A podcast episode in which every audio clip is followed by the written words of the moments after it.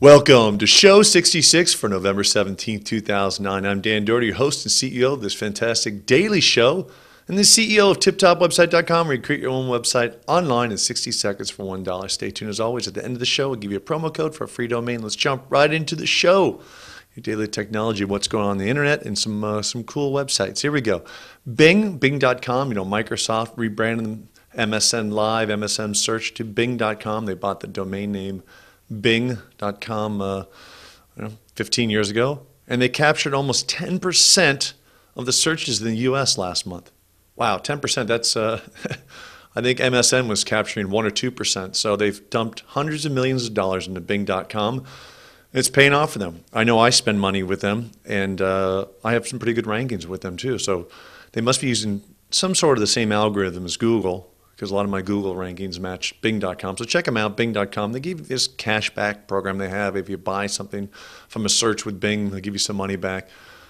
I don't, I don't, I don't trust those things too much, but you know, Microsoft will definitely pay you. So, uh, you know, this is a company you can trust. They'll, you know, they'll pay. So Bing.com, check that out. I've mentioned them before. It's cool if you're looking for video clips. You can just uh, search in like um, Babe Ruth home run and do a, wave your mouse over it and show you a bunch of the clips before you actually go to the website. So that's cool.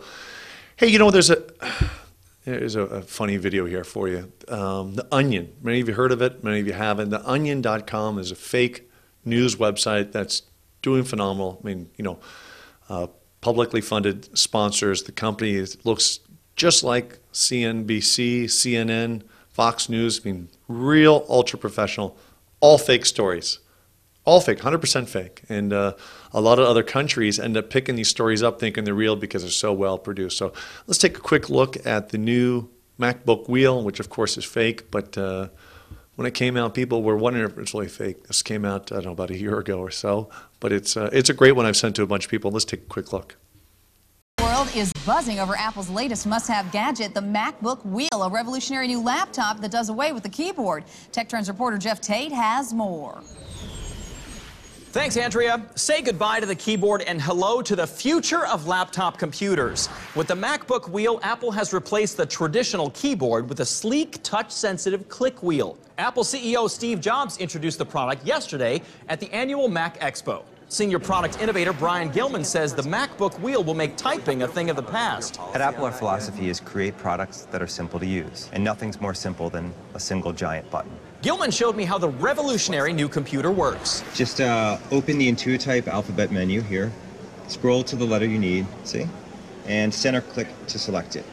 Then click again to capitalize, and uh, repeat this process for each new letter. It couldn't be simpler. Huh. You can also let the predictive sentence technology complete the sentence for you. Gilman says the MacBook Wheel has also simplified the organization of files, so searching your hard drive will be a snap. Just press both sides of the wheel concurrently and center click in there. You have an alphabetical listing of every file on your hard drive.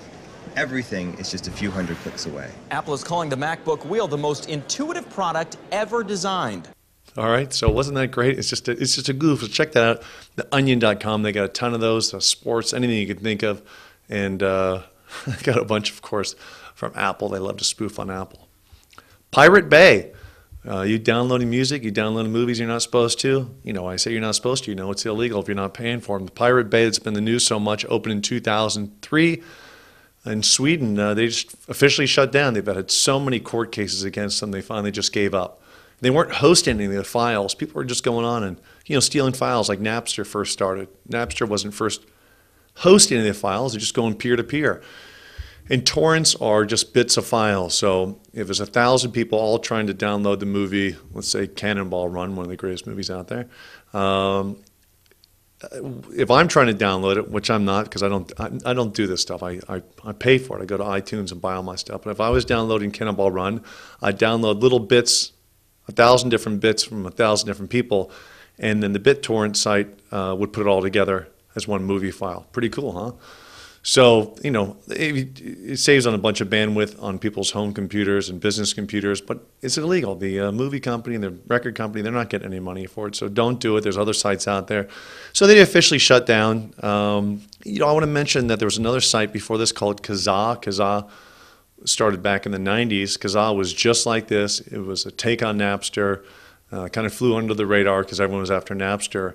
The guys that built Kazaa built a bunch of ads in there, and they made hundreds of millions of dollars doing it because every time you download music, ads would pop up, and their their desktop software, the Kazaa software, you trade files with took hours to trade files, especially, on dial-up modems.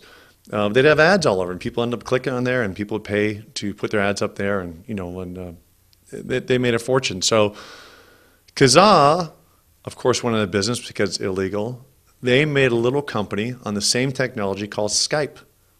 You heard of Skype? Of course. So Skype sold to eBay, you know, recently for over three billion dollars, um, and then the guys from Kazaa, the guys who developed Skype, are uh, just buying a piece back. So, anyways, look at look at the founders of some of these companies. They, I don't think they purposely started these illegal companies, but some of these guys are absolutely brilliant. Went the wrong direction, uh, and then straightened it out by taking some of the money they made and uh, making companies like Skype. I think the guys from Kazaa probably could, should have gave some of the money back to the record companies, but hey, who am I to decide? All right. They also made uh, Joost, uh, J O O S T, which is still online.